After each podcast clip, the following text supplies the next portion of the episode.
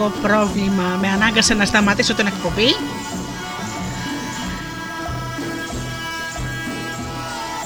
Όμως ε, καλή αρχή όπως πάντα, νέα σεζόν, νέα παραμύθια, νέοι μύθοι. Ε, σήμερα ξεκινάμε με σεφαραδίτικα παραμύθια. Καλημέρα σας αγαπημένοι μου φίλοι, καλημέρα σε όλους.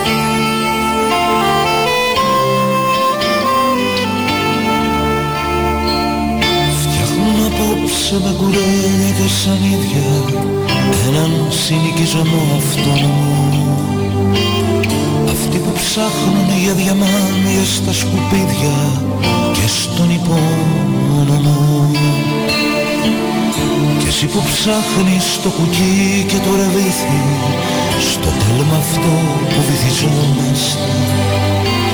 Φτιάξε μαζί τους το δικό σου παραμύθι γιατί χανόμαστε. Μες στο δικό σου παραμύθι ξαναβρες το το ξεχαζεμένο μονοπάτι σου και ξαναχάστο, ξαναβρέστο, ξαναβέστο το τραγουδάκι σου.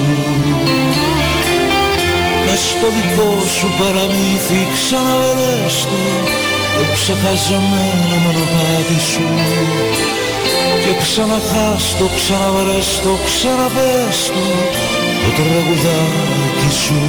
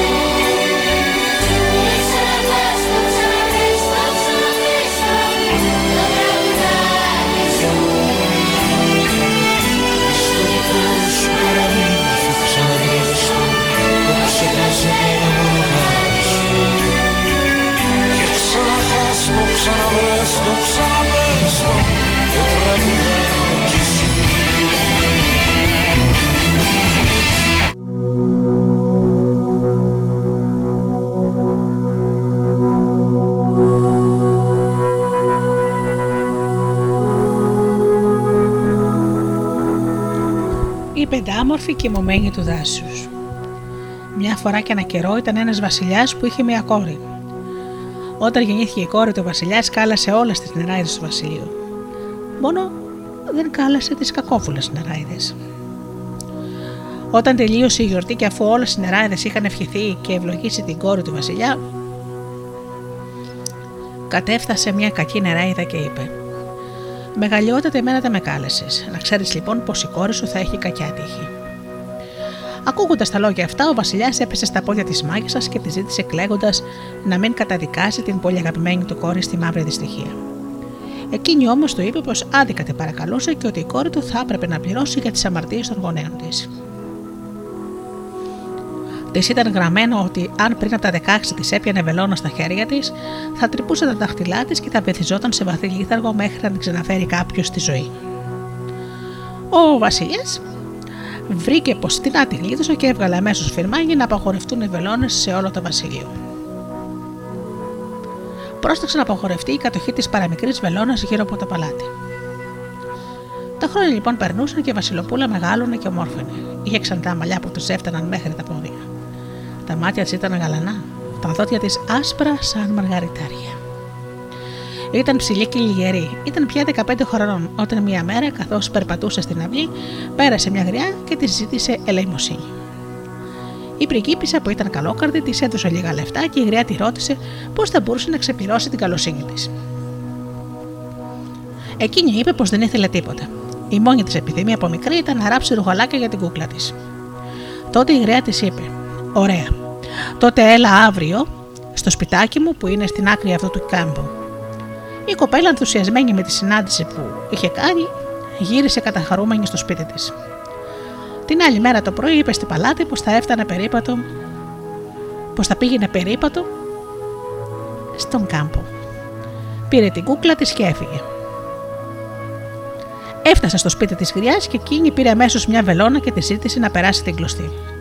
Μετά έκοψε ένα φόρεμα για την κούκλα και της το έδωσε να το ράψει. Με την πρώτη βελονιά η πριγκίπισσα βυθίστηκε σε λίθαργο.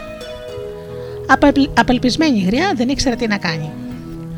Με την εξαφάνιση της κόρης του, ο Βασιλιά τρελάθηκε από την αγωνία.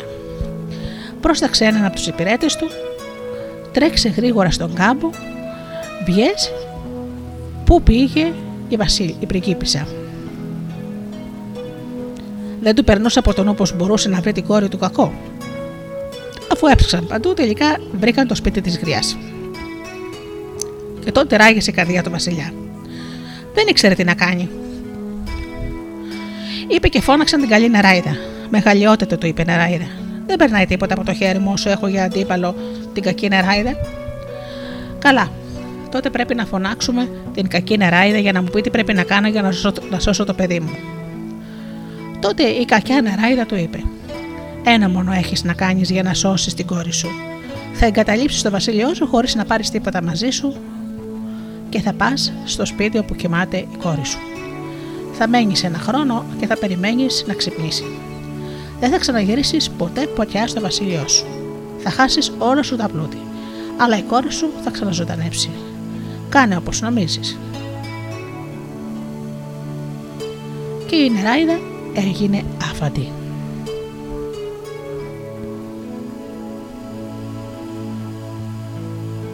Καταστενοχωρημένος ο Βασιλιάς πήγε στο σπιτάκι παίρνοντας μαζί του το δαχτυλιδάκι της κόρης του που της το είχε δώσει η καλή νεράιδα. Και έτσι πέρασε ένας χρόνος, όπου ο Βασιλιάς δούλευε σαν το σκυλί για να μην πεθάνει τη πείνα. Πέρασε ένας χρόνος, και καθώς ξημέρωνε η επόμενη μέρα, εμφανίστηκε ένας νέος και χτύπησε την πόρτα του Βασιλιά που ήταν απελπισμένος, γιατί είχε περάσει μια μέρα μετά τον ένα χρόνο και η κόρη του δεν είχε ακόμα ξυπνήσει. Ο νέος ζήτησε από τον Βασιλιά αν μπορούσε να τον φιλοξενήσει για μερικές ημέρε γιατί κάτι κλέφτες τον κυνηγούσαν για να τον σκοτώσουν. Ο Βασιλιάς, παρόλο που ήταν κακόθυμος, τον δέχτηκε στο σπίτι του.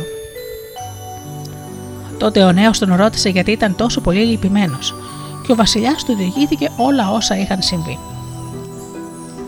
Δεν είχε προλάβει να τελειώσει και η κόρη του άνοιξε τα μάτια της.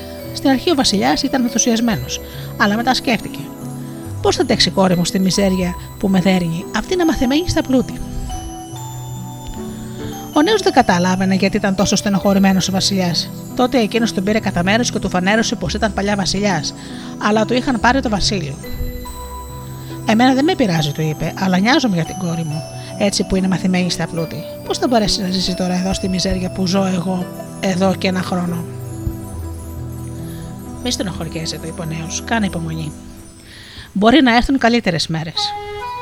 Έφυγε αφήνοντας πίσω του την νέα ερωτοχτυπημένη. Οι μέρες περνούσαν. Ο νέος που ήταν πρίγκιπας πήγε να βρει τον πατέρα του και το ανήγγειλε πως ήθελε να παντρευτεί. Ο πατέρας του αποκρίθηκε.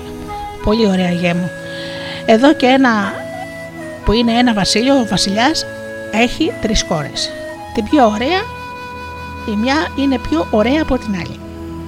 Όχι, όχι, το είπε ο γιο του, δεν θέλω καμία από τις τρεις. Καλά, τότε είναι και μια άλλη βασίλισσα που έχει και εκείνη μια κόρη που είναι πολύ πλούσια. Ούτε και αυτή θέλω, λέει ο πρίγκιπας. Ε, τότε το αντικρινό βασίλειο έχει ένα καινούργιο βασιλιά που έχει μια πάμπλωτη κόρη. Ο πρίγκιπας δεν ήθελε να ακούσει λέξη. Σταμάτα. Τότε ο βασιλιάς είπε: Πήγαινε τουλάχιστον να τη δεις και να ξαναλέμε, αν δεν σου αρέσει. Εντάξει, είπε ο πρίγκιπας. Το ίδιο βράδυ ο Βασιλιάς κάλασε τον Βασιλιά του Αντικρινού Βασιλείου σε ένα μεγάλο δείπνο και του εξήγησε γιατί είχε οργανώσει τη γιορτή αυτή. Ο Βασιλιάς ενθουσιασμένος του είπε πως θα μιλούσε στην κόρη του. Εν τω μεταξύ η κακιά νεράιδα συνάντησε την καλή και αυτή ζήτησε τη συμβουλή της. Τότε εκείνη της είπε: Αν το μπορείς, δώσε πίσω στο Βασιλιά και στην κόρη, και στην κόρη του το βασιλιό τους. Ωραία, είπε η καλή νεράιδα. Πήραν τον δρόμο μαζί και πήγαν στο παλάτι. Τότε ο Βασιλιάς μίλησε στην κόρη του για την πρόταση γάμου του άλλου Βασιλιά. Η κόρη ούτε που ήθελε να ακούσει κάτι τέτοιο. Γιατί σκεφτόταν διαρκώς το νέο που είχε συναντήσει. Οι δύο βασιλιάδες ήταν πολύ λυπημένοι, γιατί τα παιδιά τους δεν τους είχαν δώσει τις απαντήσεις που περίμεναν. Στο μεταξύ, στο τραπέζι απάνω, όταν ο νέος είδε τη νέα κοπέλα, έμενε άφωνος. Τρελός από τη χαρά του, πήγε και βρήκε τον πατέρα του και του είπε πως θα παντρευόταν οπωσδήποτε την νεαρή κοπέλα. Από πλευρά της η πριγκίπισσα είπε στον πατέρα της πως ευχαρίστως θα παντρευόταν τον νέο. Το ίδιο βράδυ γιόρτασαν τους αραβώνες τους και μετά από μια εβδομάδα έγινε ο γάμος. Παντρεύτηκαν και έκαναν πολλά παιδιά και έζησαν αυτοί καλά και εμείς καλύτερα.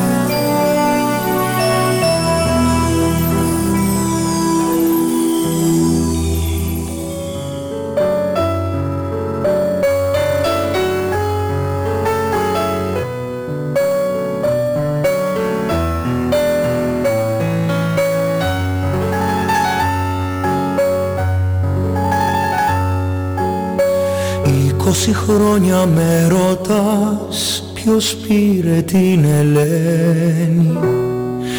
Μα εκείνη μόνη στο σχολείο τον πάρει περιμένει. Είκοσι χρόνια με ρωτάς ποιον αγαπάει η Ελένη. Είναι στη Σπάρτη στα νησιά στην τρία παντρεμένη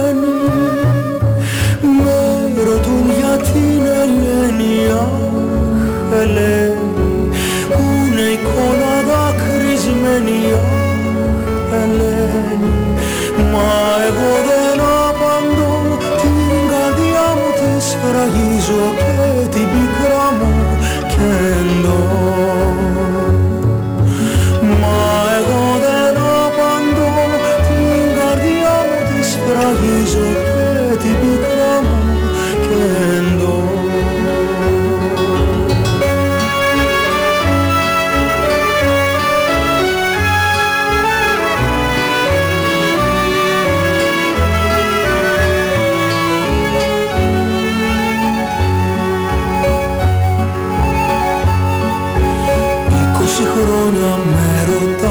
θα βρεθεί η Ελένη. Σαν ζωγραφιά στην εκκλησιά ή σαν κερί αναμένη Είκοσι χρόνια με ρωτάς που θάψα την Ελένη. Μπορεί στο άργος στους αγρούς, μπορεί στην υπημένη Με ρωτούν για την Ελένη, αχ Ελένη Πού είναι η εικόνα δακρυσμένη, αχ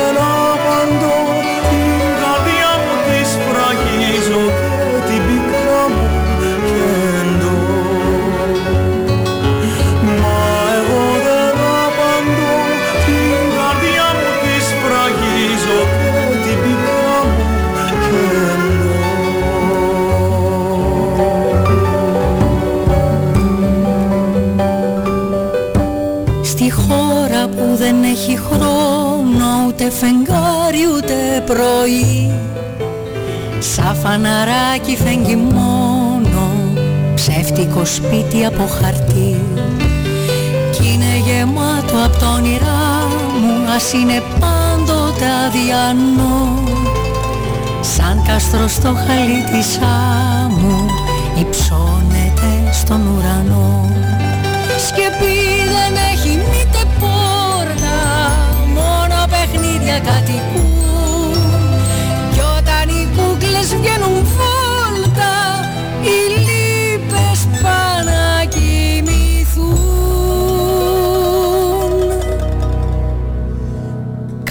Κάποιος μιλά Κάποιος σωπαίνει. Στο κάδρο κάποιος μου γελά. Σαν καραβάκι κάποιος δένει. Το σπίτι στην ακρογιαλιά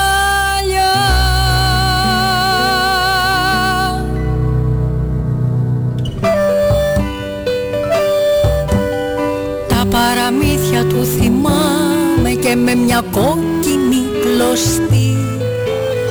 Λύνει και δένει ό,τι φοβάμαι στο ύπνο τη μεγάλη αυλή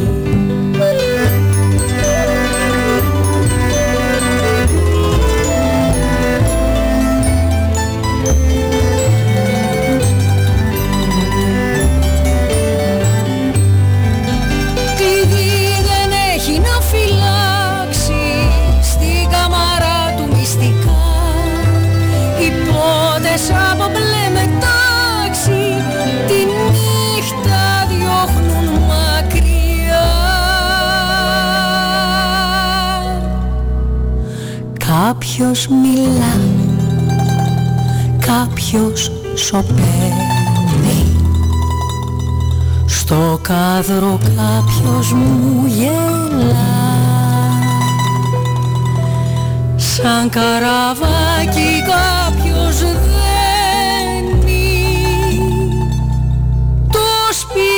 στην ακρογιαλιά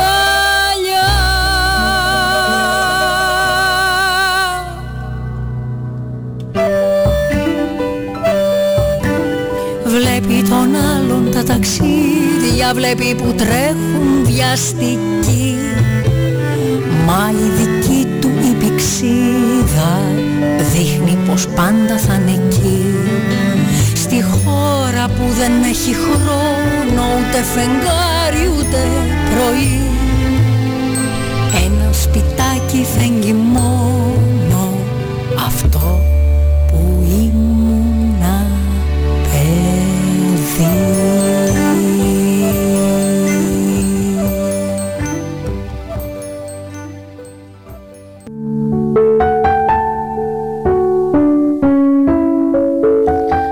δύο θυγατέρες.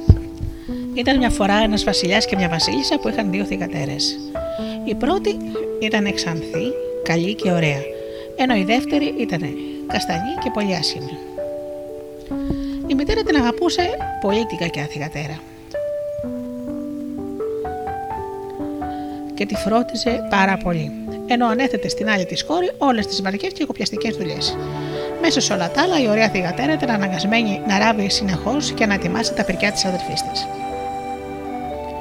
Οι νεράιδες είχαν πει στη μητέρα ότι υπήρχε κάποιο θαυματουργό νερό που ομόρφωνε όποιον το έπινε. Το νερό αυτό ήταν πολύ μακριά από το παλάτι. Και η μητέρα έστειλε την ξανθή της θηγατέρα να πάει να το γυρέψει. Η καστανή ήπια το νερό, αλλά τίποτα, δεν άλλαξε. Άσχημη ήταν και άσχημη απέμενε. Μια μέρα που η Ξανθή ήταν καθισμένη κοντά στο πηγάδι και έραβε βυθισμένη στις σκέψεις της, τρυπήθηκε με την πελώνα της. Φοβήθηκε πολύ να μιλαρώσει το κέντημά της, και όπως σηκώθηκε, της έπεισε η κουβαρίστρα μέσα στο πηγάδι. Απαλπισμένη έβαλε τα κλάματα. Κατέβηκε και είδε στο βάθος του πηγαδιού πράγματα και θάματα που δεν τα βάζει ανθρώπου νους. Πήγε από το ένα παλάτι στο άλλο και τέλος έφτασε σε ένα σπιτάκι όπου ζούσε μια χρειά που του είπε: Κόρη μου, καλά έκανες και ήρθες εδώ πέρα, γιατί είσαι καλή και εμείς ξέρουμε πόσο υποφέρεις. Πήγαινες στο σπίτι της μεγάλης μάγισσας και όταν φτάσεις εκεί θα δεις όλα τα θαυμαστά δώρα που είναι πρόθυμη να σου δώσει. Περπάτησε ώρα πολύ και ρωτώντας συχνά στον δρόμο, τελικά έφτασε στην κατοικία της μεγάλης μάγισσας. Έμεινε θαμπωμένη. Ποτέ της δεν είχε ξαναδεί, ούτε και τα ξαναέβλεπε ποτέ ένα τέτοιο παλάτι. Τέτοια θαυμαστά πράγματα, τέτοια υπέροχα λουλούδια. Η Μάγκα τη δέχτηκε σαν να ήταν κόρη της και τη ρώτησε αν ήθελε να μείνει εκεί μαζί με τις συνεράιδε ή αν προτιμούσε να γυρίσει στη μητριά της. Η κοπέλα της διηγήθηκε όλες τις κακίες και τα βάσανα που υπέφερε.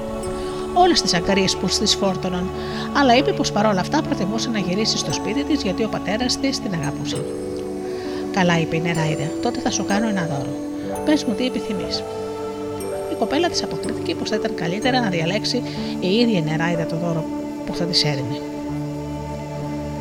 Είσαι πολύ γλυκοπαίδητη. Από εδώ και μπρος, σε κάθε σου λέξη θα πέφτει το στόμα σου ένα διαμάτι, τη είπε η Νεράιντα. Η νέα καταχαρούμενη την ευχαρίστησε και ζήτησε να της δείξει το δρόμο της επιστροφής. Έλα μαζί μου, τη είπε η μάγισσα. Θα φάμε και μετά θα σου δείξω πώς θα περάσεις μέσα από το πηγάδι. Έφαγαν και μετά την πήρε από το χέρι. Την πέρασε μέσα από το πηγάδι και μετά εξαφανίστηκε. Η Βασίλισσα όταν την είδε έβαλε τις φωνές. Τότε εκείνη της διηγήθηκε όσο της είχαν συμβεί. Η μητέρα, βλέποντας τα διαμάντια που έπεφταν από το στόμα της, έμενε άφωνη. Μετά φώναξε τον Βασιλιά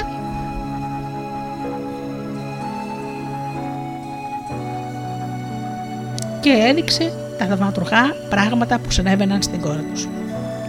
Τότε στείλετε και την άλλη μαστιγατέρα επικίνδυνο. Και έτσι έγινε.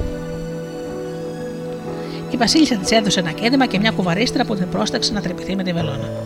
Έτσι και έκανε. Έφτασε στο σπίτι της μάγισσας. Εκείνη τη ζήτησε αν ήθελε να μείνει κοντά της. Η αχάριστη κόρη όμως είπε πως ναι, πως η ζωή με τη συναρά ήταν καλύτερη από τη ζωή της στο παλάτι. Με όλα τα καλά που έχεις στο σπίτι σου, γιατί δεν θέλεις γιατί δεν θέλεις να γυρίσεις, τη ρώτησε. Κι όμως η μητέρα σου κάνει ό,τι μπορεί για σένα και σε αγαπάει πολύ. Τότε κάναμε και εμένα να δώσω σε αυτό που έδωσε στην αδερφή μου. Κάνε να πέφτει από το στόμα μου κάθε φορά που μιλάω ένα διαμάντι και ένα μαργαριτάρι. Ε, λοιπόν, για την καχία σου, κάθε φορά που θα ανοίγεις το στόμα σου θα βγαίνουν φίδια και όλοι θα σε αποφεύγουν. Το είπε και το έκανε. Μόλις άνοιξε το στόμα της η κοπέλα για να ζητήσει συγγνώμη κλαίγοντας, άρχισαν να βγαίνουν φίδια από το στόμα της. Μια και δυο η Βασίλισσα την άρπαξε και την ξαπόστηλε έξω από το πηγάδι. Μόλις την είδε η μητέρα της καταχαρούμενη, άρχισε να τη μιλάει και να τη ρωτάει τι είχε κάνει εκεί πέρα. Εκείνη δεν έβγαζε λέξη από το φόβο με βγουν φίδια από το στόμα της. Όμως η μητέρα της επέμενε τόσο πολύ που τελικά άρχισε να διηγείται τι της είχε συμβεί. Μόλις ξεστόμησε τις πρώτες λέξεις, άρχισε να βγαίνουν φίδια από το στόμα της.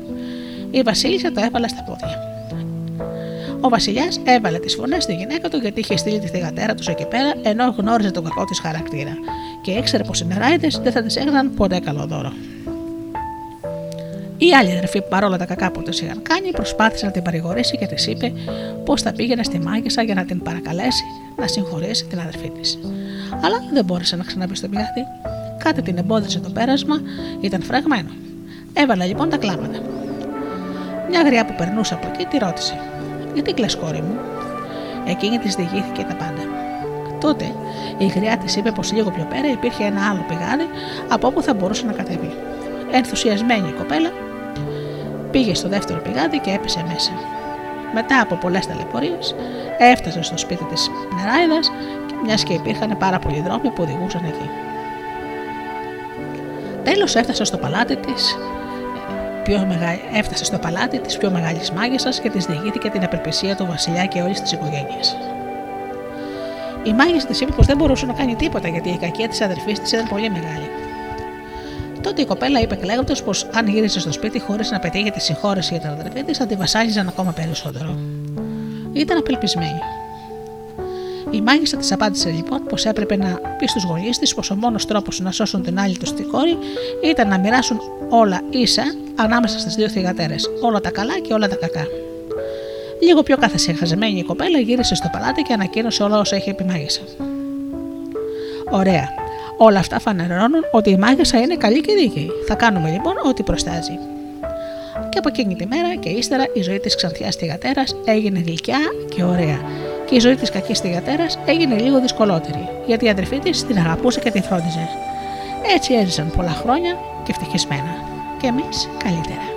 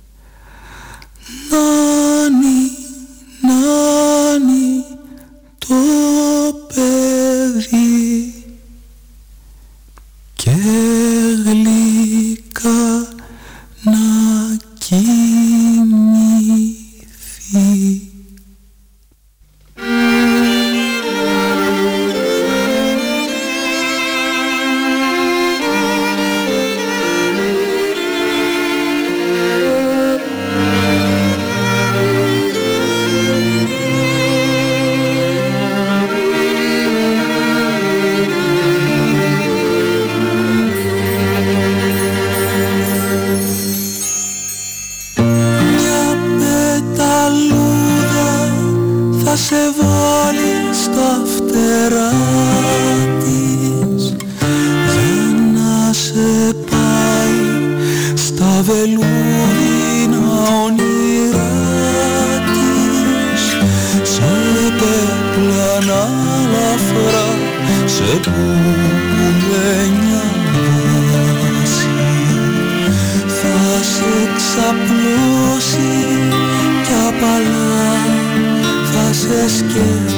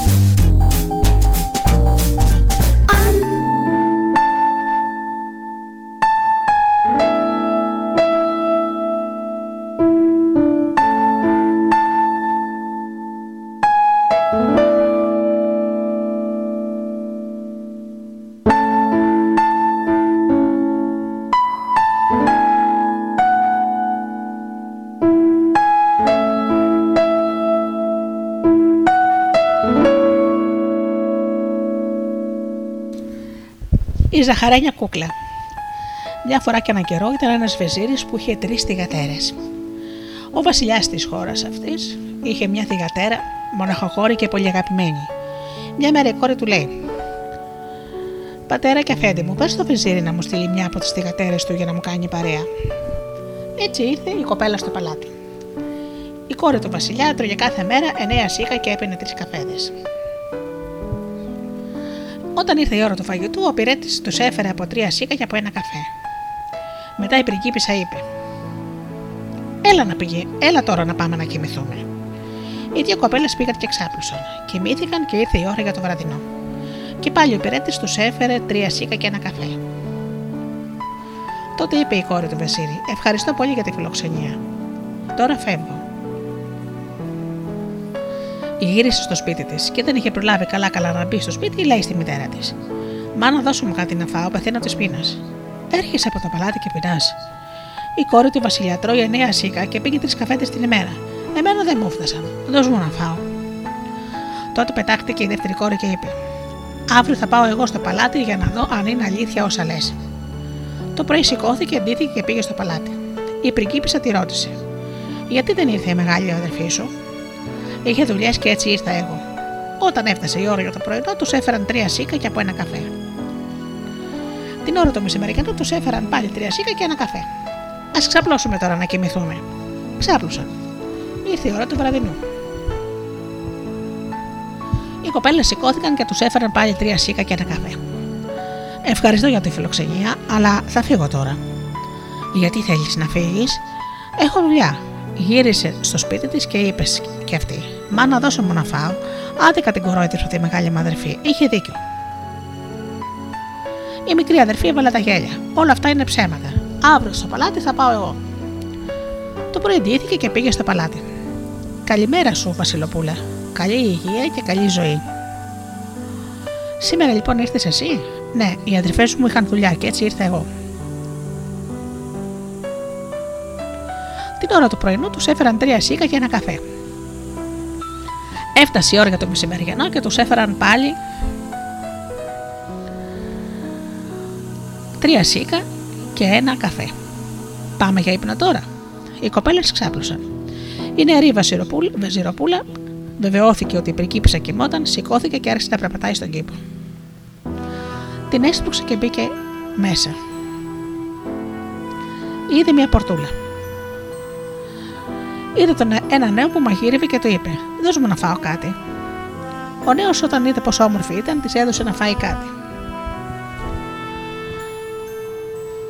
Πες μου, τι έκανες όλη τη μέρα; Ήρθα στο παλάτι. Η πριγκίπισσα μου έδωσε να φάω τρία σίκα και ένα καφέ. Επειδή δεν χόρτασα, βγήκα και περπάτησα στο κήπο. Βρέθηκα λοιπόν μπροστά στην πόρτα σου. Έφαγε και χόρτασε. Όταν τελείωσε, του λέει: Θέλω κάτι ακόμα για να αλλάξω γεύση από το φαγητό. Έχω μέλι να σου δώσω, αλλά είναι κάτω στο υπόγειο. Πολύ ωραία. Κατέβηκαν στο υπόγειο και εκεί η κοπέλα είδε το πιθάρι. Δεν έχει όμως πολύ μέλι, δεν το φτάνω.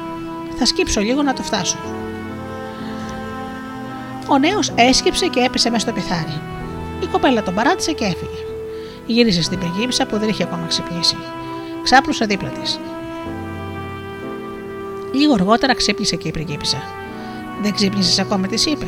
Οι δύο κοπέλες σηκώθηκαν. Τους έφερε λοιπόν τρία σίκα και ένα καφέ. Μετά νύχτωσε και η Βεζιροπούλα είπε: Θα μείνω εδώ. Μείνε, της είπε. Όμως, καθώς έλεγε πως θα μείνει εκεί, σκεφτόταν τον νέο που της έδωσε το μέλι. Όταν έπεισε η νύχτα, έφτασαν 40 κλέφτες στο σπίτι του νέου και τον φώναξαν. Μπεχμέτ, πού είσαι, Εδώ είμαι στο υπόγειο. Έψαξαν λοιπόν επάνω, αλλά δεν τον βρήκαν. Έψαξαν κάτω και τον βρήκαν στο πιθάρι με το μέλι. Τον έβγαλαν από το πιθάρι. Ε, τι γύρευες εκεί μέσα; Ήθελα να φτιάξω λίγο καφέ. Έσκυψα παραπάνω από ό,τι έπρεπε και έπεσα στο, στο πιθάρι. Την άλλη μέρα, την ώρα του μεσημεριανού, η κοπέλα ήρθε και πάλι χτύπησε την πόρτα. Αυτός της άνοιξε. Δώσ' μου να φάω. Εκείνος της έδωσε κάτι για να φάει και της είπε: Γιατί μου το έκανες αυτό χθες; Δεν μπορούσα να σε βγάλω από το πιθάρι, από το πιθάρι είσαι πολύ βαρύς. Τώρα δώσ' μου λίγο φούτερο που θέλω. Έχω στο υπόγειο. Πάμε να πάρουμε. Εγώ θα σκύψω, αλλά μην με αφήσεις να πέσω. Εντάξει, θα σε κρατήσω. Πήγαν στο υπόγειο. Εκείνος έσκυψε να πιάσει το βούτυρο, αλλά δεν το έφτανε. Σκύψε και θα σε κρατάω, του λέει η κοπέλα. Λίγο ακόμη, είπε ο νέος. Και εκείνη τον άφησε να πέσει στο κάδο. Κάνε κάτι και βγάλαμε τώρα αμέσως από εδώ. Δεν μπορώ. Θα ξυπνήσει η Βασιλοπούλα και θα μαγειρεύει. Τον παράτησε στο υπόγειο και έφυγε. Πήγε και ξάπλωσε δίπλα στην πηγήπησα. Τότε ήρθαν οι 40 κλέφτες και φώναξαν. Μεχμέτ, Μεχμέτ, Μα πού είσαι λοιπόν; Τον έψαξαν επάνω και δεν τον βρήκαν. Ε, θα είναι στο υπόγειο, είπαν. Πήγαν στο υπόγειο και βρήκαν το μάγειρά τους μέσα στον κάδο με το βούτυρο. Ε, τι γυρεύεις εκεί μέσα; Βγάλτε με και θα σας πω. Ήρθα να πάρω λίγο βούτυρο για να φτιάξω μπακλαβά. Έσκυψα όπως παραπάνω από ό,τι έπρεπε και έπεσα στο κάδο. Εκείνη τη στιγμή είπε η πριγκίπισσα: Έφτασε η ώρα να φάμε. Η κοπέλα ξαναγύρισε κοντά στο νέο. Άνοιξε μου, του λέει, και εκείνος άνοιξε. Δώσε μου να φάω. Εκείνος της έδωσε. Δεν έπρεπε να φερθείς έτσι χθες. Μα δεν μπορούσα να σε βγάλω από τον κάδο. Η, βαζιρο... η βαζιροπούλα έφυγε και κοιτάζοντα γύρω της ρώτησε. Τι είναι αυτή η τροχαλία που κρέμεται εκεί ψηλά; Είναι για να ανεβάζουμε το ψωμί. Αν αγαπάς το Θεό, δείξε μου πώς δουλεύει. Να κάθεσαι εδώ και σηκώνα, και αυτό σηκώνει επάνω. Ο νέος κάθεσε και το χαλιά τον σήκωσε πάνω. Αμάν, τράβηξε το σκηνή να κατέβω. Δεν μπορώ γιατί αν το τραβήξω θα κατεβείς εσύ και θα ανεβώ εγώ. Όχι, δεν θα γίνει τίποτα αν το τραβήξεις. Έλα, τράβηξε. Όχι, πρέπει να φύγω. Θα ξυπνήσει η πριγκίπισσα. Και η κοπέλα έφυγε και γύρισε στην πριγκίπισσα. Και ήρθαν λοιπόν οι 40 κλέφτες. Μεχμέτ, ή Μεχμέτ, πού είσαι, Εδώ πάνω. Και γιατί είσαι εκεί πάνω, είχα τελειώσει τη δουλειά μου και δεν ήξερα τι να κάνω για να ξεμουδιάσω. Πήγα να παίξω με την τροχαλία και αυτή. και έκατσα και αυτή με ανέβασε. Έτσι δεν μπόρεσα να κατέβω. Οι κλέφτες σκέφτηκαν, μα πώς είναι δυνατόν τρεις μέρες τη μια την άλλη να του συμβαίνει το ίδιο πράγμα. Θα ρίξουμε κλήρο και ω όποιον πέσει, αυτός θα μείνει εδώ για να δει τι γίνεται. Και ο κλήρος έπεσε στον αρχηγό τους. Το επόμενο πρωί έφυγαν. Ο Μεχμέτ τους μέτραγε κάθε μέρα για να βεβαιωθεί πως είχαν φύγει όλοι. Αλλά εκείνη τη μέρα τους μέτρησε και ήταν 39, μιας και είχε κρυφτεί ο ένας. Ήρθε πάλι η κοπέλα και το χτύπησε την πόρτα. Είναι κανείς εδώ, ξαναχτύπησε. Είναι κανείς εδώ, μέχρι που άνοιξε ο νέος. Δώσε μου να φάω. Τότε πετάχτηκε ο αρχηγός των κλεφτών και είπε: Καλά έκανες και ήρθες, αλλά δεν θα ξαναφύγεις. Η Βεζιροπούλα αποκρίθηκε. Δεν μπορώ να πίνω, να μείνω γιατί πρέπει να βρίσκουμε διαρκώς το παλάτι και θα σου αφήσω το δαχτυλί του μαμανάτι για να είσαι βέβαιος ότι θα γυρίσω. Πάρτο. Ομοιότου δεν υπάρχεις σε όλη την πόλη. Μόνο οι δύο κοπέ, οι αδερφές μου και εγώ έχουμε τέτοια δαχτυλίδια. Και η κοπέλα έφυγε. Καλά να είσαι, εγώ φεύγω τώρα. Πήγαινε και ο Θεός μαζί σου. Η κοπέλα γύρισε στο σπίτι της και η μητέρα της είπε: Μπράβο, κόρη μου. Οι δύο σου αδερφές είχαν τρελαθεί. Εκείνες δεν άντεξαν ούτε δύο μέρες και εσύ έμενες πέντε. Όμως η κοπέλα έλειωνε από τη στενοχώρια. Με τη ρωτήσει ο πατέρας της που είναι το δαχτυλίδι και εκείνη του τι να του πει. Έπεσε σε κατάθλιψη. Μια μέρα είπε το πατέρα της: Πες να μου φτιάξουν μια φορεσιά γιατρού. Όταν ήταν έτοιμη η φορεσιά, η κόρη αγόρασε ένα μπαστούνι, γέμισε δύο μπουκάλια νερό και έφυγε να βρει τον αρχηγό των κλεφτών που ήταν άρρωστος. Ήρθε ένας σπουδαίος γιατρός. Οι κλέφτες φώναξαν τον γιατρό. Βγαίνετε όλοι έξω από το δωμάτιο. Θα τον εξετάσω. Φέρτε μου μια λεκάνη και μια μεγάλη κατσαρόλα. Μετά να βγείτε από το δωμάτιο.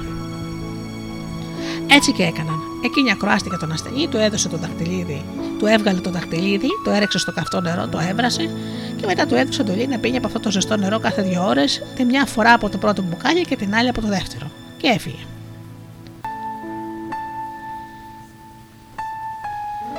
Και ο νέος γιατρεύτηκε. Κοίταξε το δαχτυλό του, το δαχτυλίδι είχε εξαφανιστεί. Και η κοπέλα ήταν μακριά. Η Βεζιροπούλα έδωσε πίσω τη φορεσιά στον αφέντη. Ξαναντήθηκε με γυναικεία ρούχα. Ο νέος το κατάλαβε, το σκέφτηκε από εδώ, το σκέφτηκε από εκεί και τελικά είπε: Αυτή μου το πήρε. Πήγε λοιπόν στο σπίτι του Βεζίρη και του είπε: Αν δεν μου δώσεις τη μικρή σου κόρη να την παντρευτώ, θα σε σκοτώσω όλους.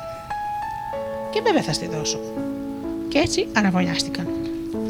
Έφτασε η ώρα να παντρευτούν. Η κόρη είπε στον πατέρα της: Τώρα που ήρθε η ώρα να παντρευτώ, ένα μόνο θα σου ζητήσω. Αγόρασέ μου ένα σακί καρύδια, μισή, μισό σακί ζάχαρη. Πήγαινε στο ζαχαροπλάστη για να φτιάξει μια κούκλα που να μου μοιάζει. Να είναι κούφια από μέσα. Να τη γεμίσει ζαχαρόνερο που να το βάψει κόκκινο.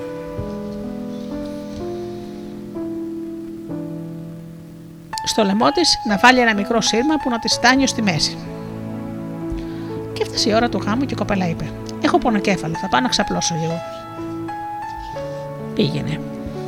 Πήρε η Βεζιροπούλα τη ζαχαρένια κούκλα, την έβαλε στο πάνω στο κρεβάτι και εκείνη κρύφτηκε κάτω από το κρεβάτι. Ανέβηκε ο ροβανιαστικός της και της είπε: Εσύ είσαι αυτή που έριξε το νέο μέσα στο πιθάρι με το μέλι; Ναι, είπε εκείνη και κούνιζε το κεφάλι της κούκλας. Εσύ τον πέταξες στο κάδο με το βούτυρο; Ναι. Εσύ τον ανέβασες με την τροχαλία; Ναι. Εσύ μου έδωσες το δαχτυλίδι σου; Ναι, έλεγε εκείνη και κουνούσε το δαχτυλίδι της. Κουνούσε το κεφάλι της κούκλας. Εσύ ντύθηκε γιατρός για να μου πάρεις το δαχτυλίδι; Ναι. Τότε εκείνος τη σκότωσε. Όπως τη σκότωνε, πετάχτηκε λίγο αίμα από το, μέχρι το στόμα του και εκείνος σκέφτηκε. Τι γλυκό που είναι το αίμα της, γιατί τη σκότωσα, θα σκοτωθώ κι εγώ. Και τι θα πω στον πεθερό μου αύριο το πρωί, θα σκοτωθώ κι εγώ. Μη σκοτωθείς, το είπε μια φωνή. Ποια είσαι, Είμαι η ρεβονιαστικιά σου. Αν ορκιστείς πω δεν θα με σκοτώσεις, θα σου φανερωθώ. Σου ορκίζουμε στη ζωή μου. Και εκείνη βγήκε κάτω από το κρεβάτι. Εγώ με ηλικινή στο ρεβονιαστικιά. Κάθισε και θα τα φάμε μαζί την κούκλα. Κάθισαν λοιπόν και τη ροκάνησαν. Το πρωί παντρεύτηκαν και πάλι και έτσι έζησαν για πολλά χρόνια ευτυχισμένοι.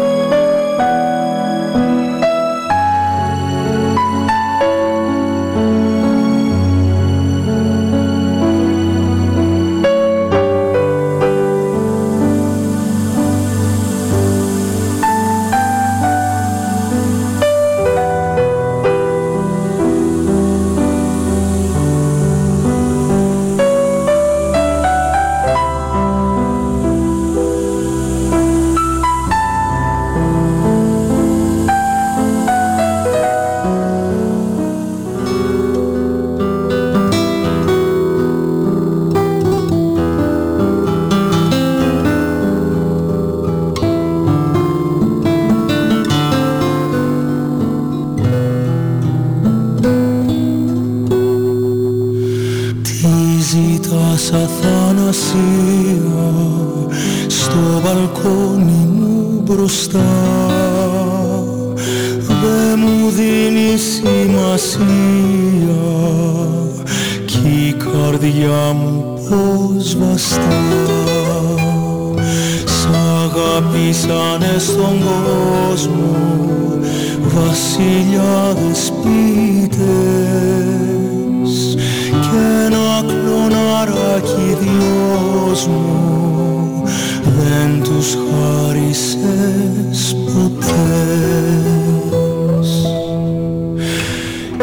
Είσαι σκληρή σαν του θανάτου τη γροτιά Μα ήρθαν καιροί που σε πιστέψαμε βαθιά. Κάθε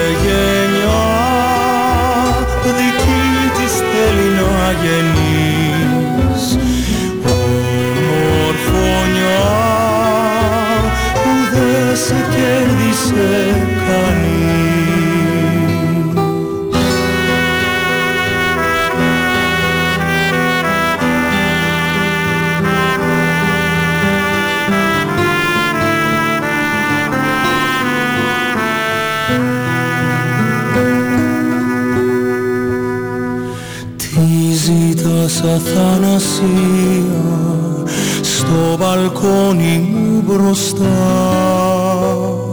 Πια παράξενη θυσία η ζωή να σου χρωστά.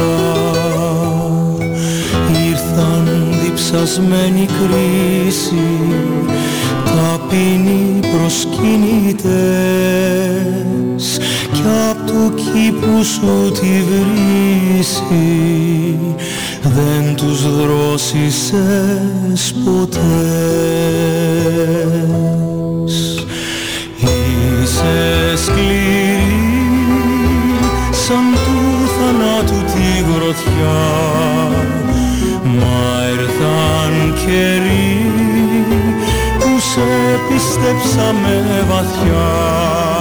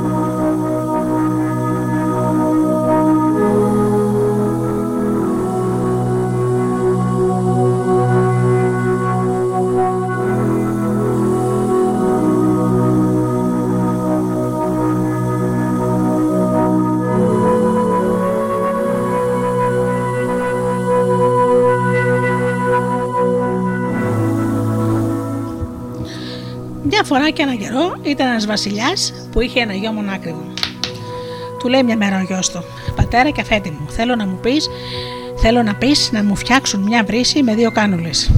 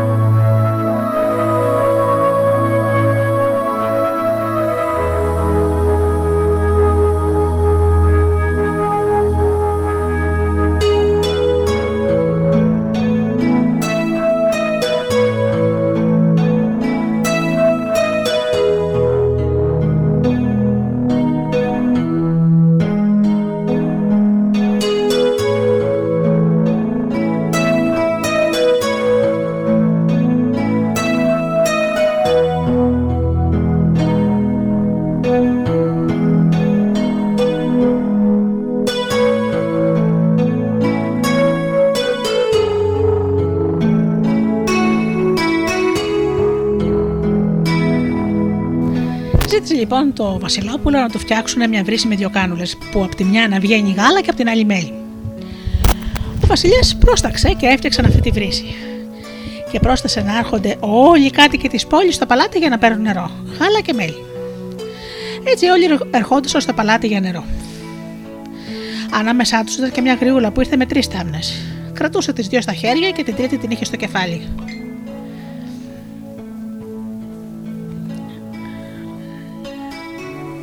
Μέσα σε ένα κόμπο που έφτιαξε με το μαντίλι της, βέβαια. Γέμισε καλά τις τρεις τάμνε και όταν τελείωσε, ακούμπησε την τρίτη στο κεφάλι της. Εκείνη τη στιγμή ξεπρόβαλε το Βασιλόπουλο και της πέταξε μια πέτρα.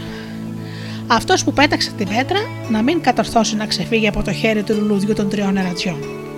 Και τι θα πει αυτό, ρώτησε το Βασιλόπουλο. Θα πει πως τίποτα δεν σημαίνει ακριβώς. Τίποτα απολύτως. Αν δεν μου το πεις, θα σε σκοτώσω. Αν είναι έτσι, τότε θα σου το πω. Πρέπει να παντρευτείς το λουλούδι των τριών ερατιών. Φεύγα και ώρα σου καλή τη, λέει το Βασιλόπουλο.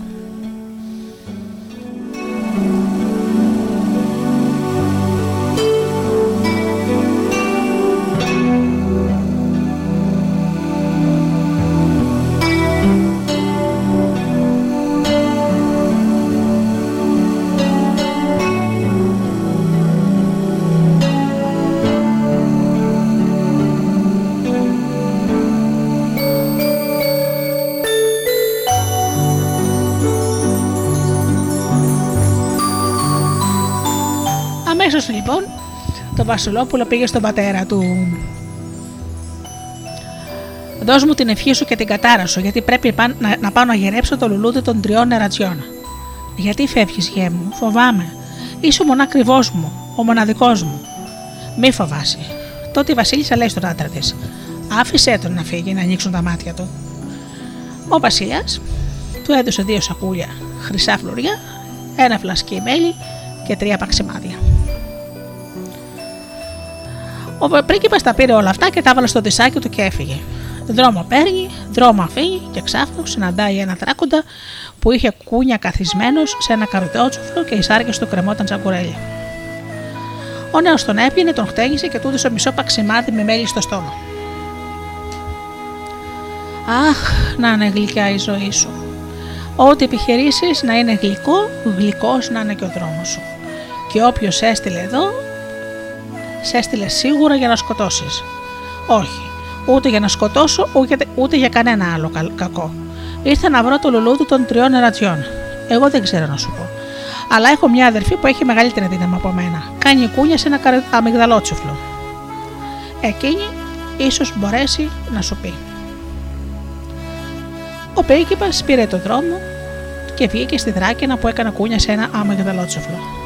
Οι σάρκες της κρεμόταν σαν κουρέλια. Ο νέος την έπλυνε, την χτένισε και της έδωσε μισό παξιμάδι με μέλι στο στόμα. Αχ, να είναι γλυκιά η ζωή σου. Ό,τι επιχειρήσεις να είναι γλυκό, γλυκός να είναι και ο δρόμος σου. Όποιος έστειλε εδώ πέρα, σίγουρα σε έστειλε για να σκοτώσεις. Όχι, όχι. Ούτε για να σκοτώσω, ούτε για άλλο κακό. Ήρθα να βρω το λουλούδι των τριών ερατσιών. Εγώ δεν ξέρω να σου πω. Αλλά έχω έναν αδερφό που έχει μεγαλύτερη δύναμη από μένα εκείνος ίσως μπορέσει να σου πει. Δρόμο παίρνει, δρόμο αφήνει ο πρίγκιπας και βρίσκει ένα δράκο που έκανε κούνια σε μια καστανόφλουδα. Ο νέος τον έπλυνε, τον χτένισε και του έβαλε μισό παξιμάδι. Με μέλι φυσικά. Τότε ο δράκος αναστέραξε και του είπε: Αχ, να είναι γλυκιά η ζωή σου. Ό,τι επιχειρήσεις να είναι γλυκό, γλυκός και να είναι και ο δρόμος σου. Όποιος έστειλε εδώ πέρα, σε έστειλε σίγουρα για να σκοτώσεις. Όχι, ούτε για να σκοτώσω, ούτε για άλλο κακό. Ήρθα να βρω το λουλούδι των τριών νερατζιών. Πάρε ξανά το δρόμο και αφού περπατήσεις λίγο θα βρεις μια από τις αδερφές μου. Αυτή ζυμώνει και φουρνίζει. Έχει 40 γιους. Κάθε μέρα ζυμώνει και φουρνίζει. Όταν φουρνίζει, ρίχνει τα βυζιά της πίσω στην πλάτη της. Εκεί να πας, να πιάσεις τα βυζιά της που κρέμονται στην πλάτη της, να βυζάξεις λίγο και εκείνη θα σου πει τι πρέπει να κάνεις. Ωραία, είπε το Βασιλόπουλο. Ο νέος πήγε και τη βρήκε την ώρα που ζήμωνα και φούρνιζε. Είχε τα βυζιά της κρεμασμένα στην πλάτη και εκείνος τη βίζαξε λιγάκι. Ποιος με βυζένει, Εγώ, εγώ. Τι να κάνω τώρα που βίζαξα στο γάλα μου, Τώρα που δεν πρόλαβα, να σε σκοτώσω. Δεν ήρθα, δεν ήρθα ούτε για να σκοτώσω, ούτε για άλλο κακό. Όπου, και να, όπου να είναι, θα έρθουν οι γη μου και πρέπει να σε κρύψω για να μην σε φάνε. Καλά. Κάποια στιγμή ήρθαν οι γη της. Μάνα είναι έτοιμο το φαγητό; Ναι. Βρωμάει και ζέχνει αίμα. Εγώ ζυμώνω. Από πού να έρθει αυτή η μυρωδιά στο σπίτι μου; Οι γη της έφυγαν και έφυγαν. Τι γυρεύεις εδώ πέρα; Ήρθα να βρω το λουλούδι των τριών νερατσιών. Πολλά ζητάς. Πάρε αυτό το κουβάρι παλί και άρχισε να περπατάς και να ξετυλίγεις. Προχώρα μέχρι να τελειώσει το κουβάρι. Θα βρεις μια πόρτα. Μπροστά στην πόρτα κάθεται ένας γέρος. Θα σου κάνει χώρο να κάτσεις. Εσύ θα το πεις. Σε βάζει με γέροντα για να μάθω τι πρέπει να κάνω. Δεν θα σου φιλήσω το χέρι. Θα μπεις μέσα. Θα δεις δέντρα. Τα δέντρα στο βάθος θα σου πούν. Βασιλόπουλο, Βασιλόπουλο, εμένα πάρε. Δεν πρέπει να τους απαντήσεις. Πάρε τα τρία νεράτζια που κρέμονται στο δέντρο που είναι απ' έξω και μπες. Έπειτα θα ξετυλίξεις το κουβάρι και θα μου το φέρεις. Καλά είπε και έφυγε. Δρόμο παίρνει, δρόμο αφήνει. Άδειασε τελείω το κουβάρι και ένας γέροντας που ήταν καθισμένος του έκανε χώρο. Σε βάζει μια γέροντα για να μάθω τι πρέπει να κάνω, δεν θα σου φιλήσω το χέρι. Μπήκε μέσα και βρήκε τα δέντρα. Άπλωσε το χέρι για να πιάσει, για να πιάσει καρπούς. Τότε τα δέντρα άπλωσαν τα κλαριά τους προς το μέρος τους. Προς το μέρος του. Βασιλόπουλο, Βασιλόπουλο, εμένα πάρε. Δεν τα άκουσε όμως και ξαναβγήκε. Πήρε τρία νεράτζια, τα έβαλε στην τσέπη του, μετά ξανατήληξε το κουβάρι από το μαλλί και το πήγε στην κυρά του και έφυγε. Με τα νεράτζια στην τσέπη έφτασε σε μια πηγή. Γέμισε το παγούρι του και έκοψε ένα νεράτζι. Από το νεράτζι βγήκε μια πανέμορφη νέα. Συνέχισε τον δρόμο του. Εκείνη του ζήτησε νερό να πιει και αυτός της έδωσε. Και περπάτησε λίγο ακόμα. Εκείνη του ζήτησε πάλι νερό. Και εκείνος της έδωσε. Στο τέλος της έδωσε όλο το νερό του παχουριού και της είπε πως δεν είχε άλλο. Δεν θα μου δώσεις άλλο νερό. Δεν έχει άλλο. Τι να σου κάνω. Θα πεθάνω, να το ξέρεις. Εμείς για να ζήσουμε πρέπει να πίνουμε νερό, είπε και πέθανε η νύφη. Πολύ λυπήθηκε το Βασιλόπουλο. Μου μένουν ακόμα δύο νεράτζια, σκέφτηκε και πήγε στο, πήρε δρόμο. Βρήκε μια πηγή, γέμισε το παγούρι και έκοψε το δεύτερο νεράτζι. Εμφανίστηκε τότε μια νύφη πιο όμορφη από την προηγούμενη. Της έδωσε λίγο νερό να πιει. Περπάτησε, της ξανά έδωσε λίγο νερό να πιει. Περπάτησαν λίγο ακόμη και εκείνη το είπε: Δώσ' μου νερό. Της έδωσε και είπε. Περπάτησαν και πάλι και τότε εκείνη τον ρώτησε: Πόσο έχει νερό ακόμη; Μην μου ζητήσεις άλλο. Και καθώς περπατούσαν, εκείνη γύρισε και του είπε: Πεθαίνω από δίψα. Δώσ' μου να πιω. Πού δεν μπορώ, πού να το βρω το νερό; Ε, τότε θα, να πεθάνω. Ε, και τι να σου κάνω εγώ. Και η νύφη πέθανε. Το Βασιλόπουλος στενοχωρήθηκε πιο πολύ αυτή τη φορά. Μετά μου σκέφτηκε, μου μένει ένα ακόμη νεράτζι. Ξανά πήρε το δρόμο. Όμως αυτό δεν θα το κόψω. Θα πάω σε μέρος με πολύ νερό. Περπάτησε για ώρα πολύ και έφτασε σε ένα μέρος με πολλές πηγές. Είχε και πηγάδια. Κόβει λοιπόν το νεράτζι και ξεπροβάλλει μια νύφη πιο όμορφη από τις άλλες δύο.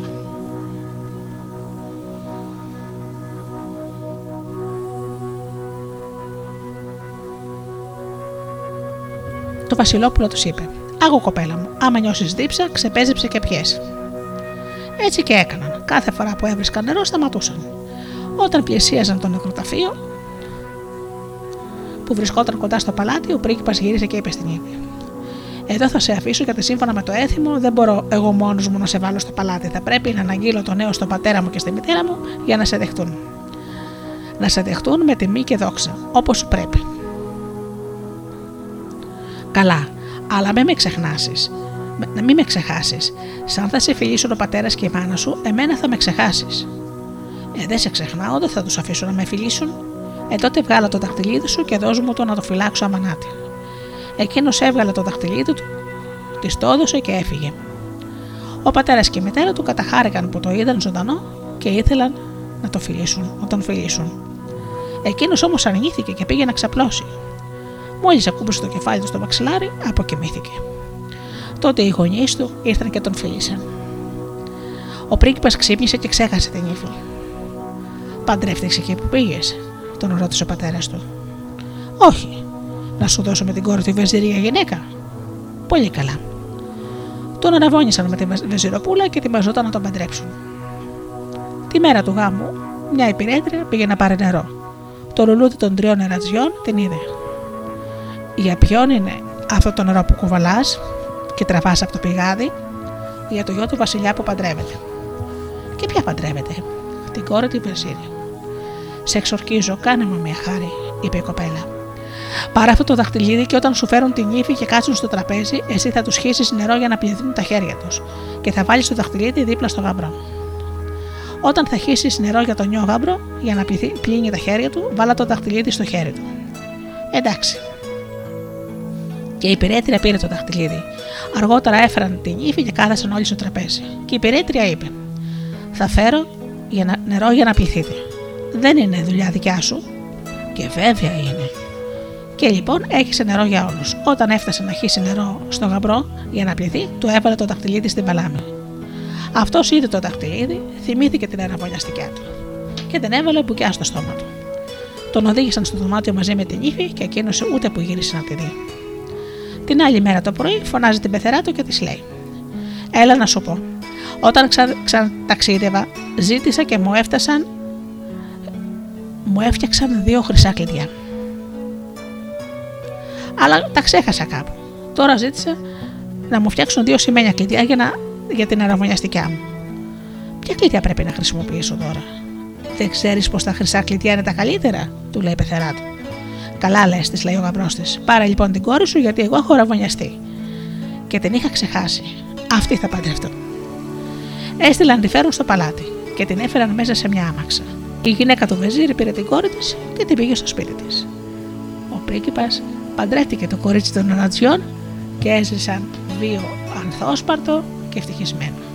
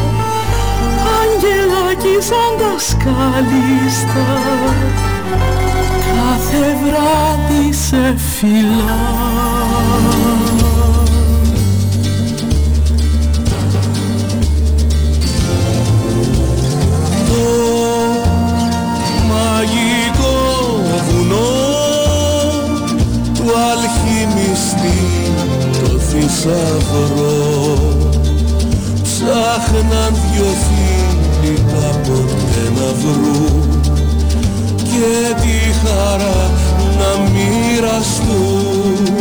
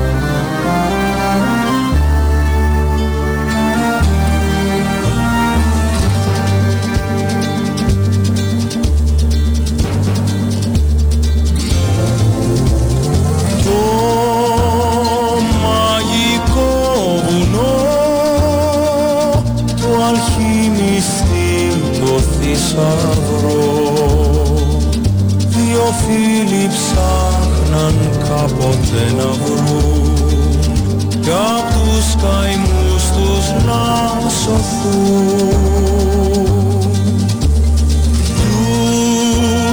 χώρισε η ζωή η φυσική Ανατολή.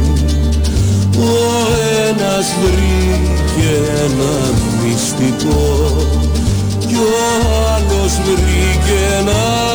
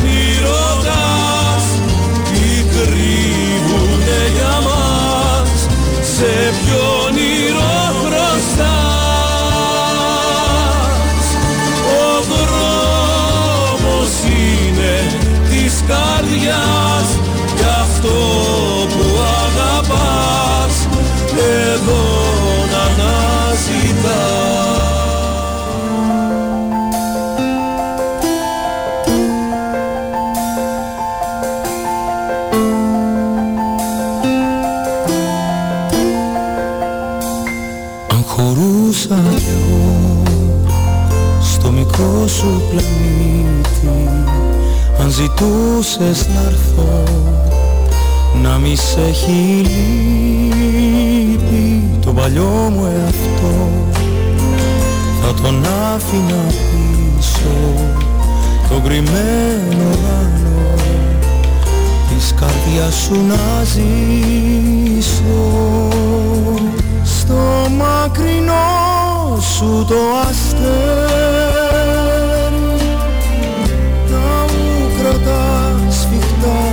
χέρι. Μικρέ μου πρίγκιπα κοιμήσου Κι εγώ θα μείνω εδώ μαζί σου.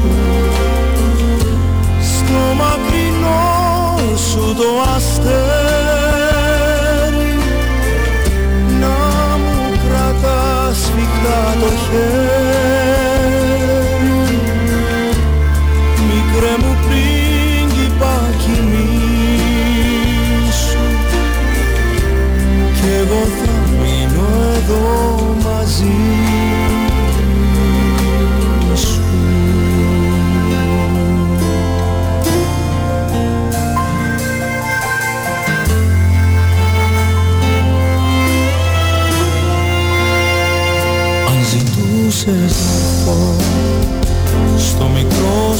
αστέρι αν μπορούσα να δω της ψυχής σου τα μέρη θα νικούσα το εγώ που εδώ με κρατάει.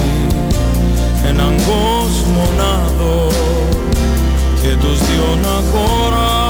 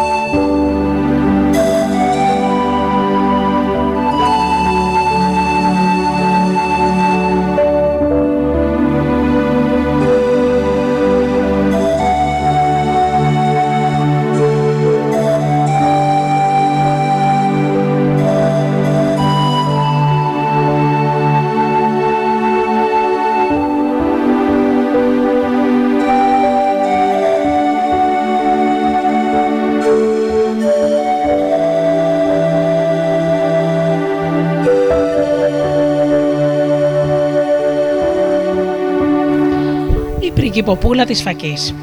Ήταν κάποτε μια γριούλα που ήταν ολομόναχη στον κόσμο. Μια μέρα ήταν κάποιος που πουλούσε ψάρια, όχι πολύ μακριά από το σπίτι της. Η γριούλα ρώτησε: Τι τρέχει εδώ, Κάποιος πουλάει ψάρια. Ε, θα πάω κι εγώ να δω. Πήγε λοιπόν και αγόρισε τρεις μικρές πέστροφες. Γύρισε στο σπίτι της και τις φύλαξε στο τουλάπι. Πέρασαν οι νεράδες και τη είπαν: Θα σας κάνουμε μάγια και από τα ψάρια που είστε θα γίνετε κοπέλες και νύφες του Βασιλιά. Την άλλη μέρα το πρωί, τρεις κοπέλες άρχισαν να φωνάζουν από το βάθος του τουλαπιού. Μάνα, μάνα, δώσε μας να κεντήσουμε και να ράψουμε. Δεν έχω παιδιά, ούτε γόνια για να με κλάψουν. Άνοιξε τον τουλάπα και είδε τις κόρες. Τότε πήρε κουβαρίστρες με μεταξωτή κλωστή και έντυπα. Και τους τις έδωσε. Η τροφή τους ήταν μία φακή για την πρώτη κόρη, μισή φακή για τη δεύτερη και μισή φακή για την τρίτη.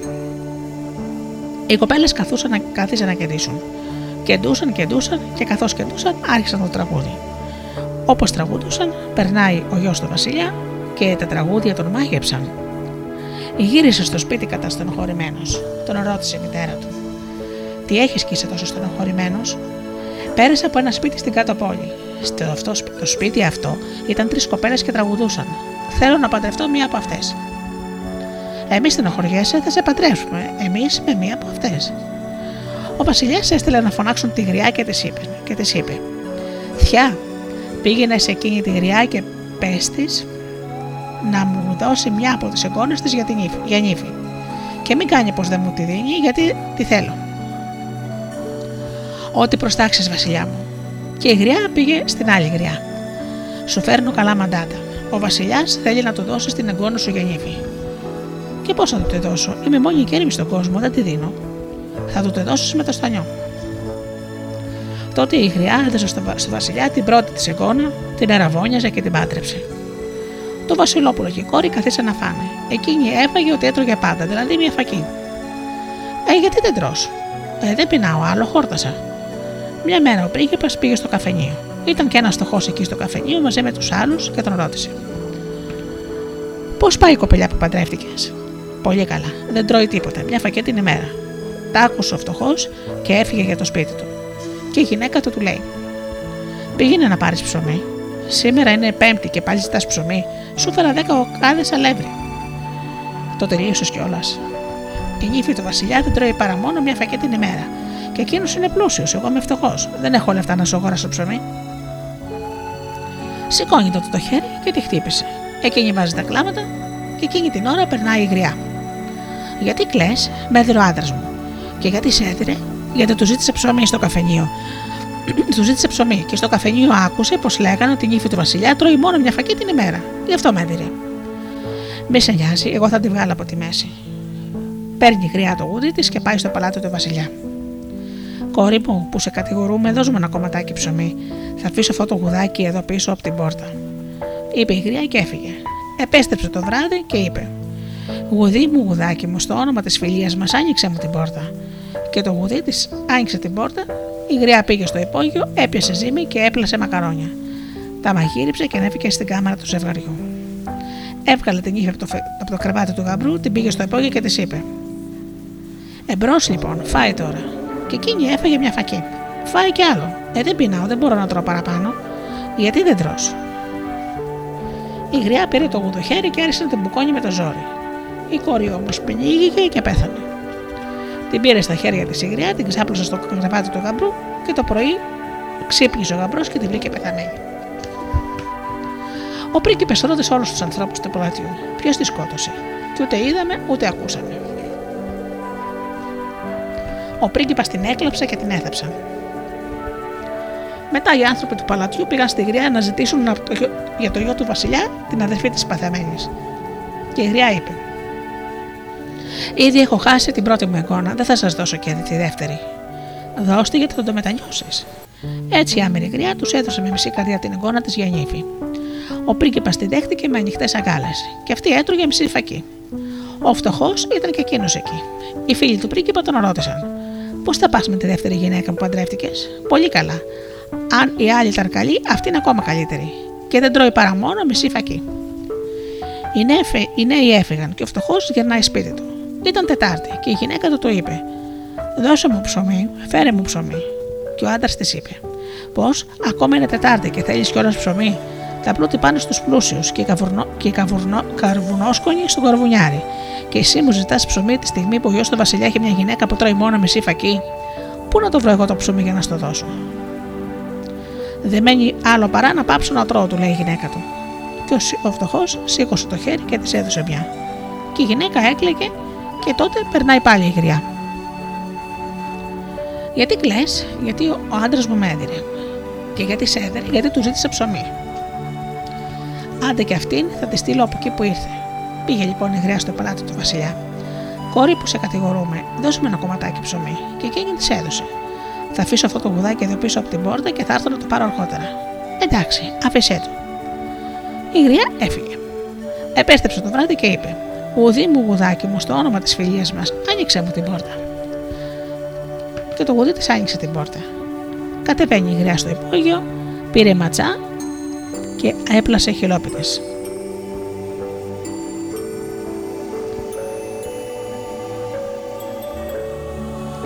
Τη ανέβασε και ανέβηκε στην κάμαρα του ζευγαριού. Έβγαλε την ύφη από το κρεβάτι του γαμπρού και την πήγε στο υπόγειο. Εμπρός λοιπόν φάει τώρα. Και εκείνη έφυγε μισή φακή. Και η γριά της λέει: Φάει κι άλλο. Μα δεν πεινώ, δεν μπορώ να φάω παραπάνω. Πρέπει να φά. Και η γριά πήρε το γουδο χέρι και την έπληξε και αυτή με τον μπούκομα. Την ξεπλώνει στο κρεβάτι του γαμπρού. Το πρωί ξυπνάει ο γαμπρός και τη βλέπει πεθαμένη. Ο πρίγκιπας έβαλε τα κλάματα. Ποιος τη σκότωσε, ρώτησε τους ανθρώπους του παλάτιου. Ποιος ήρθε εδώ χθες βράδυ; Μία γριά. Και τι έκανε; Άφησε ένα γουδάκι. Έδαψαν τη νέα γυναίκα και ζήτησαν από τη γριά την άλλη τη εικόνα. Μία μου έμεινε, δεν τη δίνω. Θα τη δώσεις και θα πεις και ένα τραγούδι. Μετά πολλά η γριά έδωσε την εικόνα της. Αυτή ήταν ακόμα καλύτερη. Το ζευγάρι ζούσε ζωή χαρισάμενη. Μια μέρα ο πρίγκιπας πήγε στο καφενείο. Ο φτωχός είχε έρθει και αυτός. Κάποιοι ρώτησαν τον πρίγκιπα: Πώς θα πας με τη νέα σου γυναίκα, Μια χαρά. Τρώει και αυτή μισή φακή σαν την άλλη. Ο φτωχός γυρνάει στο σπίτι του και ήταν τρίτη. Φέρε μου ψωμί. Τολμάς και ζητάς ψωμί. Σήμερα είναι τρίτη και σου σώθηκε και όλος το ψωμί. Εγώ δουλεύω σκληρά για την οικογένειά μου. Και η γυναίκα του γιου του Βασιλιά δεν τρώει παρά μόνο μισή φακέ την ημέρα. Και εμένα του Θεόφτωχου κάθε εβδομάδα ζητάς ψωμί. Πρώτα την Πέμπτη, μετά την Τετάρτη και τώρα είναι Τρίτη και ήδη μου ζητάς ψωμί. Και εγώ τι να κάνω, αφού πρέπει να φάω. Ο φτωχός γύρισε και χτύπησε τη γυναίκα του. Εκείνη έβαλε τα κλάματα και αυτός έφυγε. Και κατέφτασε η γριά. Γιατί κλε, μέτρε ο άντρας μου. Και γιατί σέδρε, γιατί ζήτησα ψωμί. Στο, ξεφα... στο καφενείο ξανά είδε τον πρίγκιπα, στον πρίγκιπα και εκείνος του είπε πως πάλι η γυναίκα του τρώει μισή φεκέ την ημέρα. Να γιατί με έδερε. Άντε, θα τη στείλω και αυτή από εκεί που ήρθε. Ο γιος όμως του Βασιλιά λέει στους ανθρώπους του παλατιού: Αν έρθει κάποιος μου το λέτε. Λίγο αργότερα φτάνει η γριά. Κόρη που σε κατηγορούμε, δώσ' με ένα κομματάκι ψωμί. Θα αφήσω αυτό το γουδάκι εδώ πίσω από την πόρτα και θα έρθω να το πάρω αργότερα. Σύμφωνοι. Τότε ήρθε ο πρίγκιπας. Δώσου μου αυτό το γουδάκι. Το πήρε και το κούπισε δίπλα του. Το βράδυ φτάνει η γριά μπροστά στην πόρτα και λέει: Γουδί μου, γουδάκι μου, στο όνομα της φιλίας μας, άνοιξε μου την πόρτα. Και το, κουδί, το γουδί άρχισε να χοροπηδάει μες στο παλάτι. Ο γιος του Βασιλιά ξυπνάει και πήγε ο ίδιος να της ανοίξει την πόρτα και, κατε... και μετά ανέβηκε πάνω. Η γρία νόμισε πως την πόρτα της την άνοιξε το γουδάκι πάει στο υπόγειο και φτιάχνει μία παπάρα. Ο πρίγκιπας έκανε πω κοιμόταν. Μετά την ακολούθησε κρυφά στο υπόγειο. Αυτή την, πατά, την παπάρα θα τη φας εσύ, της λέει ο πρίγκιπας. Δεν έχω όρεξη, θα τη φας όλοι. Μα δεν μου κατεβαίνει. Ο πρίγκιπας πήρε το γουδοχέρι, μπούκωσε τη γριά, την έπνιξε και η γριά πέθανε. Μου σκότωσε τι δύο γυναίκες μου, τώρα ήρθε η σειρά σου. Το έκανε και ευχαριστήθηκε. Και μετά έζησε με τη γυναίκα του ευτυχισμένος.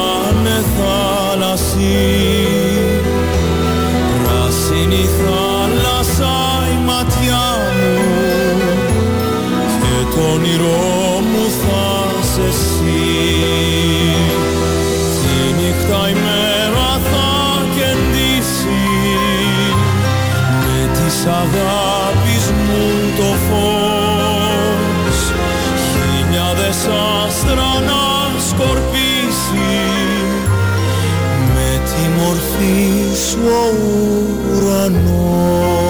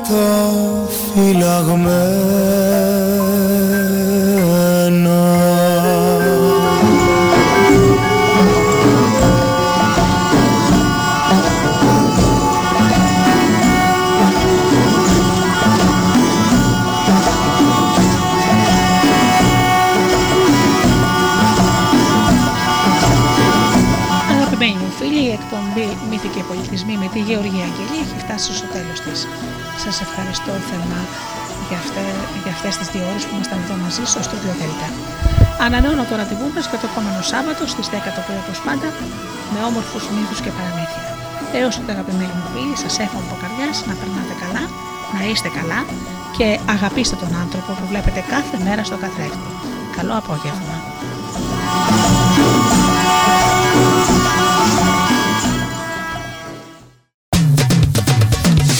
www.studiodelta.gr